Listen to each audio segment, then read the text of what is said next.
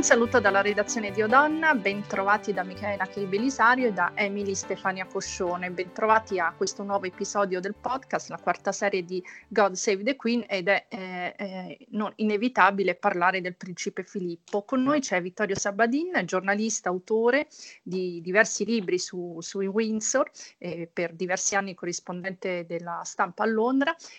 ciao Vittorio. Buongiorno a tutti. Vittorio, senti, eh, il funerale di, del principe Filippo ha lasciato su, su, su, tutti noi un'immagine molto molto definita e mi riferisco eh, ovviamente alla regina Elisabetta così china, incurvata, quasi titubante sulle gambe mentre entra a Windsor. Qual è l'immagine che ti ha colpito di più? Beh, indubbiamente quella, quella di Elisabetta ha colpito il mondo intero è apparsa una donna estremamente fragile, ormai là con gli anni, incerta anche nei movimenti e soprattutto una donna sola. Cioè, guardando le immagini del funerale abbiamo capito quanto importante fosse per lei Filippo, non solo per l'appoggio che le, che le ha dato nel, nell'arco di, di 69 anni di regno e per il ruolo determinante che ha esercitato dietro le quinte per farla diventare la grande regina che Elisabetta è ed è stata, ma anche perché Filippo era, diciamo, l'altra metà di una coppia che rappresentava la, dire, la Gran Bretagna dei vecchi tempi, nel senso che la Gran Bretagna è entrata nell'era moderna dopo la Seconda Guerra Mondiale, con la rinascita degli anni 50 e poi la swinging London degli anni 60 in cui è cambiato tutto. Però Filippo era la persona che insieme alla regina si era presentato al balcone del, del palazzo di Buckingham Palace dopo la conclusione del conflitto in Europa, aveva salutato la folla, Filippo era in divisa, con loro c'era Winston Churchill e quindi Filippo era insieme a Elisabetta il rappresentante anche di un certo modo di intendere la monarchia, il servizio al proprio paese, il senso del dovere. Eh, certo, certo, infatti ehm, da questo punto di vista volevamo chiederti ehm, intanto cosa succederà alla monarchia adesso e soprattutto, giusto Emily, l'eredità sì. di Filippo, cioè quello che, che, ha lasciato e quello che ha fatto nella sua lunghissima vita, perché poi comunque ricordiamo l'ha vissuto 99 anni.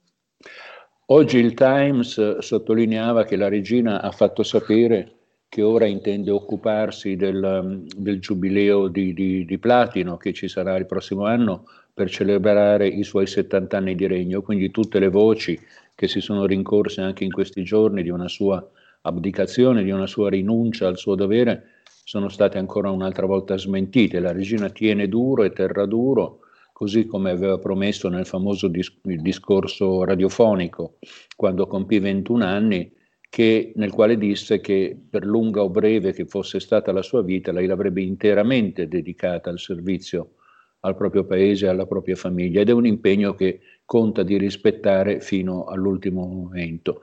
Quindi la regina resterà in sella, quello che accadrà è che moltissimi de, de, dei suoi compiti, delle sue incombenze ufficiali verranno delegate al figlio Carlo, ad esempio Elisabetta non va più all'estero, tutti i viaggi all'estero li fa suo figlio ma anche la gestione quotidiana dei rapporti con il governo e tante altre incombenze passeranno nelle mani, nelle mani di Carlo, il quale ha intenzione di completare quell'opera, come dire, di riforma che già Filippo dietro le quinte aveva avviato negli anni 50, ammettendo per la prima volta che le telecamere entrassero, ad esempio, a filmare la cerimonia di incoronazione o addirittura... Sì, poi filmato completamente scomparso, che poi tra l'altro l'hanno messo di nuovo online qualche mese fa, giusto? Per sì, poi quel, farlo quel, sparire di nuovo. Sì, quel filmato è quello dei, dei, dei Royals nella vita quotidiana, che, che venne girato nel, 1900, nel 1969 dalla BBC, che, le cui telecamere stettero per un anno insieme, insieme a Windsor. Sì, fu fatto vedere una sola volta perché poi lo stesso Filippo si era reso conto diciamo, dei problemi della sovraesposizione, cioè um, andava bene far vedere per una volta che cosa facevano i reali nel, nella vita quotidiana, ma non andava bene riproporre questo filmato in eterno, magari interrotto da, da spezzoni pubblicitari e quindi la regina decise di, di toglierlo dalla circolazione, anche se è ricomparso come ricordavi in parte, in parte, sul web. Però, dicevo, questa opera di, mo- di, modernizzazione che Filippo aveva intrapreso e che ha portato avanti per tutta la sua vita a fianco della regina, sarà ora raccolta da Carlo che ha intenzione di fare delle modifiche rilevanti alla struttura monarchica, ad esempio eh, eliminando dal, dall'appannaggio reale, quindi dalla, dalla fornitura diciamo, dei, dei, mezzi di sostentamento per la vita per i palazzi, molti eh, esponenti della Royal Family che non sono nella diretta linea di successione, quindi moltissimi suoi parenti dovranno trovarsi un lavoro a breve perché non, non godranno più appunto del beneficio dell'appannaggio reale. Inoltre Carlo probabilmente confermerà la decisione della regina che di fatto ha già abbandonato Buckingham Palace per ritirarsi al castello di Windsor dove vive ormai da diversi mesi. Buckingham Palace, che è un palazzo molto costoso, che non è mai piaciuto a nessuno, a nessuno di quelli che lo hanno abitato, intendo dire, i turisti ovviamente lo adorano, ma diventerà appunto un luogo per le cerimonie ufficiali, per i pranzi di Stato e un luogo aperto sempre alle visite dei turisti, che sono quelle che poi garantiscono anche un, un incasso che è molto utile alla monarchia per, per, le sue spese. E quindi Carlo farà un'opera di snellimento che sarà molto importante e che servirà di transizione verso il regno di William, che poi sarà un regno molto più borghese, molto più simile a quello delle, delle attuali monarchie nordiche europee. E Vittorio, volevo chiederti, ehm, tornando un attimo a, a Filippo e la sua eredità. Eh, in questi giorni una giornalista britannica eh, che sicuramente conosci, Yves Pollard, fu direttore del Sunday Mirror, dell'Express, disse una frase che, ha detto una frase che mi ha colpito moltissimo. Uh, with Philip we didn't know what we had, non sapevamo cosa avevamo con Filippo. Secondo te cos'è che ci è sfuggito di, di Filippo? Cos'è che ci lascia, che, che apprezziamo solo ora? Ma tantissime cose, innanzitutto il senso del dovere e, e il, il, servizio allo Stato e a sua moglie. Io poi penso anche un grandissimo grado di lealtà nei confronti della moglie, perché tutti, anche ricordandolo in questi giorni, hanno insinuato che lui abbia potuto tradire Elisabetta, cosa alla quale io assolutamente non credo. Lui prese l'impegno quando sposò Elisabetta di dedicare, che, che tutta, tutta la sua vita, il suo primo, secondo e terzo impegno sarebbe stato quello di non deludere mai sua moglie. E io credo che l'abbia fatto. A Buckingham Palace in fatto di donne si diceva che Carlo è come quelle persone che guardano le vetrine ma poi non comprano nulla e lui era così e, e viveva con una donna di altri tempi la quale pensava, come forse pensavano le nostre nonne, che i mariti non vanno mai rinchiusi all'interno di un recinto, bisogna insomma lasciar loro una certa libertà nell'ambito ovviamente del rispetto di certe regole. E Elisabetta l'ha sempre fatto con Filippo. Ma quello anche che, che ha colpito le persone che riflettono sulla sua vita è stata anche la sua capacità di ridisegnare il ruolo maschile al servizio di una donna. Cioè tutti ricordiamo le immagini del marito della Thatcher in, con il grembiule mentre in cucina sparecchiava, lavava le pentole e, e, esercitava diciamo, un ruolo femminile nel momento in cui sua moglie esercitava un ruolo maschile. Ecco, Filippo è riuscito a mantenere anche per il suo carattere rude, i suoi modi, le sue battute non sempre felici, è riuscito a mantenere un grado di mascolinità molto elevato, pur essendo per tutta la vita al servizio di una donna molto più famosa e molto più potente di lui. Ed è anche per questo che era molto apprezzato dal, da, dalle persone che vanno al pub a bere la birra, dal, dalla classe lavoratrice, che, che insomma si identificava un po' con i suoi modi anche bruschi, con il suo modo di parlare e soprattutto con la presenza, ripeto, maschile al fianco, al fianco della regina. Ehm, inoltre, non lo so, m- moltissime persone giovani hanno sentito parlare di Filippo in Inghilterra solo a scuola, nel senso che quando si studiava la monarchia britannica a un certo punto nei libri si diceva il marito della regina si chiama Filippo, ma non avevano una conoscenza approfondita di quello che Filippo è stato. Quindi in questi giorni anche le trasmissioni televisive e i ricordi dei, nei giornali, le biografie, insomma, hanno contribuito a raccontarlo per quello che effettivamente era, non soltanto un, un personaggio che faceva battute infelici, ma anche una persona che è stata estremamente importante nel, nella monarchia britannica, proprio perché, come dicevo all'inizio, ha permesso alla regina di diventare quel, quella grande regina che è stata, esercitando appunto quel ruolo continuo di supporto e di integrazione che è stato preziosissimo per Elisabetta. Senti, ma parliamo delle sue gaffe, delle sue gaffe celebri, come quella volta che disse che voleva essere un virus a proposito della, del sovraffollamento globale. Sì. Ehm, e, in realtà, eh, come hai tu stesso detto a, in un'intervista proprio io Donnelly, ehm, le sue gaffe erano un modo per eh, allontanare i seccatori dalla regina Elisabetta, oppure erano un modo per alleggerire determinate situazioni, giusto? Sì, non c'è dubbio che lui avesse una naturale inclinazione, diciamo, un naturale gusto per le battute e spesso non si rendeva conto che queste battute, appunto, in alcune circostanze avrebbero potuto eh, insomma, ricevere del risentimento, delle critiche, quando ad esempio avevano un velato sfondo che oggi viene considerato razzista, ma che negli anni 50 non era, o 60 non era assolutamente considerato tale. Diciamo i tempi sono cambiati e lui ha continuato a essere il Filippo che era sempre stato. Ehm, però sì, come ricordavi tu, eh, spesso Filippo ha fatto sapere poi ai suoi più stretti collaboratori che molte delle sue battute erano fatte in circostanze nelle quali lui vedeva che la regina era in difficoltà. Mm, noi dobbiamo pensare, cioè, noi, noi, tutti quando pensiamo alla monarchia, ai re, alle regine, li invidiamo molto, vorremmo essere al loro posto. In realtà loro vorrebbero essere al nostro posto, vorrebbero fare la vita normale che noi facciamo, sedersi davanti alla tv di notte mettendo, o la sera mettendo met, togliendosi le scarpe e me, mettendo le, i piedi sul divano. E, e, e, la loro vita è piena di impegni dalla mattina alla sera per quasi l'intero anno, quindi è una situazione davvero massacrante con la regina che fino a pochi anni fa aveva più di 500 impegni l'anno, vuol dire più di, di uno al giorno, tre o quattro al giorno, il che voleva dire cambiarsi d'abito, sapere cosa dire, sapere chi stava incontrando. Insomma, veramente un'attività frenetica e, e, infernale. Sono tantissimi, sì, sono sì, tantissimi, sono, 500 sono tantissimi, Ma tenendo anche conto che appunto ogni volta c'è un'attenzione spasmodica dei suoi collaboratori per cosa la regina deve indossare, ad esempio se va in, Or- in Irlanda ci deve essere qualcosa di verde, se va a incontrare un reggimento militare deve indossare una spilla o qualcosa con i colori di quel reggimento militare, insomma c'è, c'è tutta una catena di dettagli e di, e di, procedure che è veramente pesante da sopportare in un periodo così lungo, stiamo parlando di 69 anni di regno.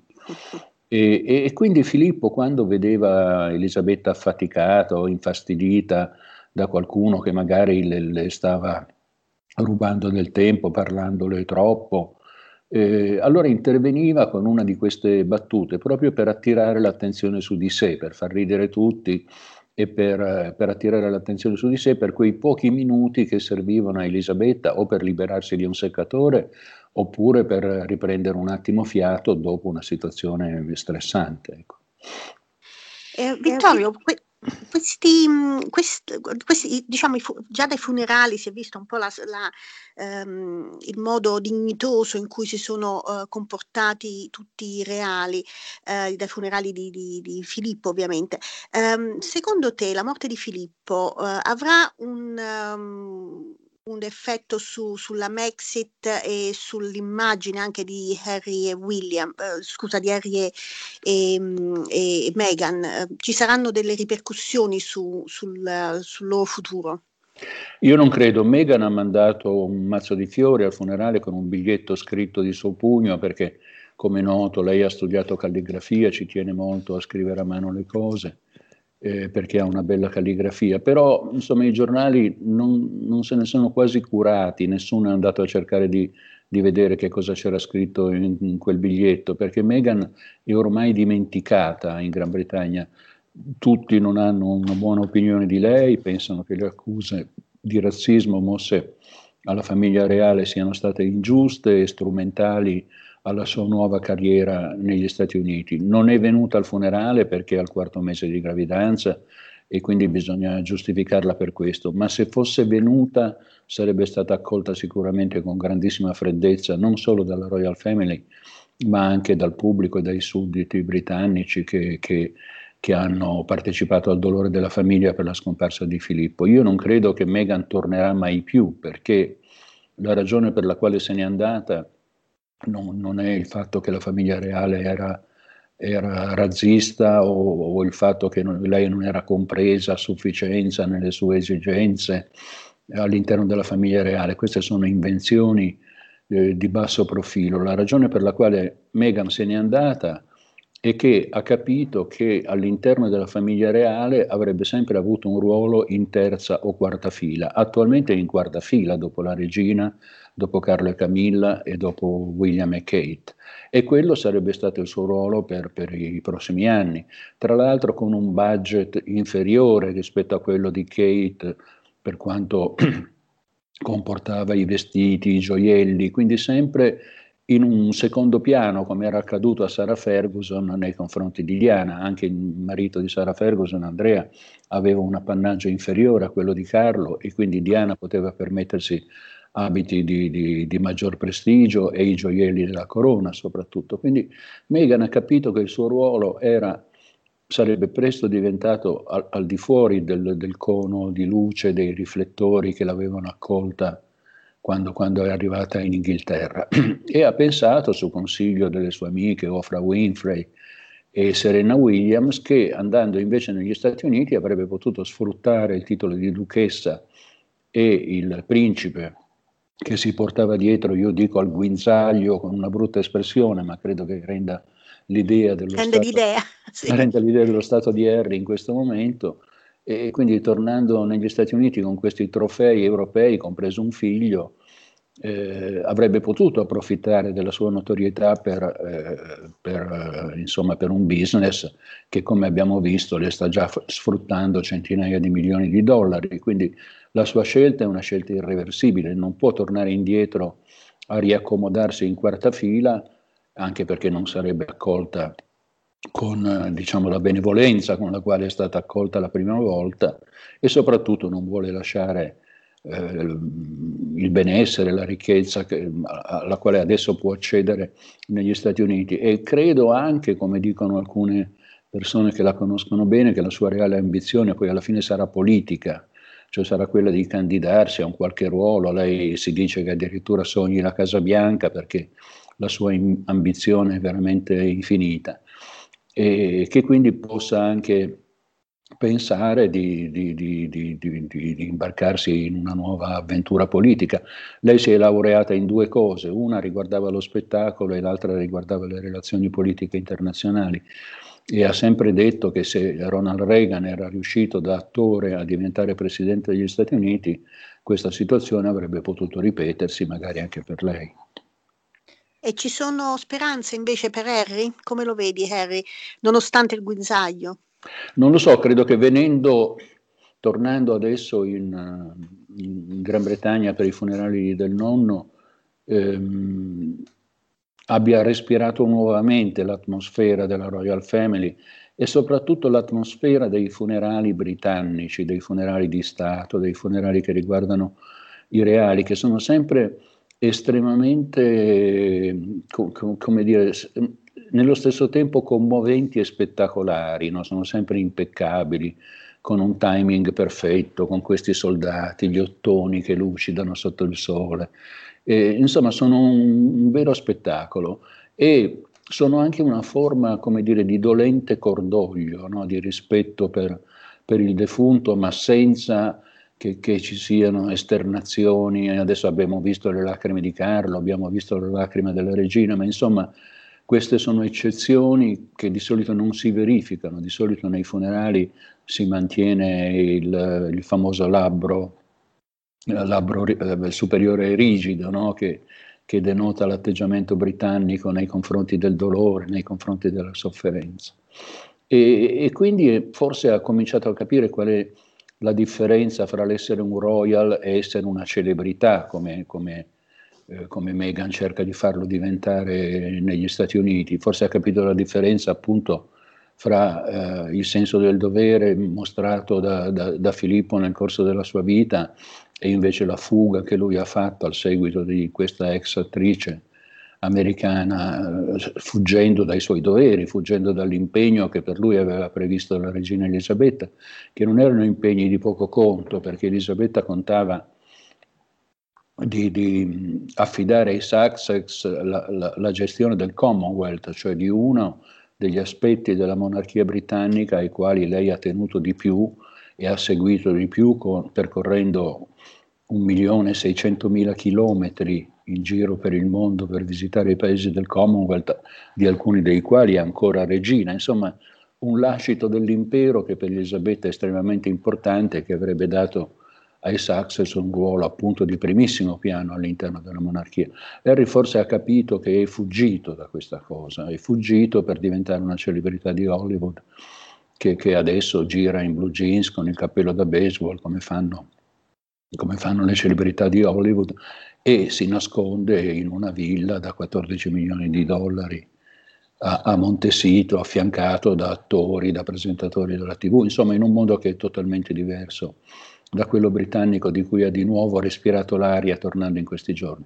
Poi ieri ha avuto un colloquio di un'ora con, uh, con suo padre e con il principe William, non sappiamo che cosa si sono detti, forse non lo sapremo mai, ma insomma la mia impressione è che Harry tornando e respirando di nuovo la, l'aria di casa, qualche pentimento lo abbia, lo abbia provato ma si tratta di situazioni che Meghan eh, gli farà subito dimenticare non appena lui mm, rimetterà piede a Los Angeles. Eh beh, la celebrità, la celebrità, la celebrità effimera, mentre la monarchia è eterna e quindi chissà, noi, noi del partito pro Harry pensiamo tutti che prima o poi tornerà a Londra e, e si renderà conto di, di, quale famiglia faccia parte. Dovrà Beh. tornare a luglio, no? Dovrà tornare a luglio per la, l'inaugurazione della, della, statua della mamma, quindi questo un po' sì. le cose per il suo ritorno. Sì, si dice anche che, che, si fermerà ancora qualche giorno per appunto eh, celebrare il compleanno della regina che compie 95 anni il 21, il 21 aprile. Sì, eh, alcuni tabloid dicevano che in realtà fosse già partito, ma va bene, comunque non lo, non, non lo sappiamo. non lo, sappiamo. lo, so, lo, vedremo forse ancora. Va bene, Vittorio, grazie mille per... Um, grazie a voi. Grazie eh, Vittorio. Grazie, arrivederci. Sempre un piacere. A presto. A Anche presto. per me. Ciao, ciao, ciao. Ciao. Ciao.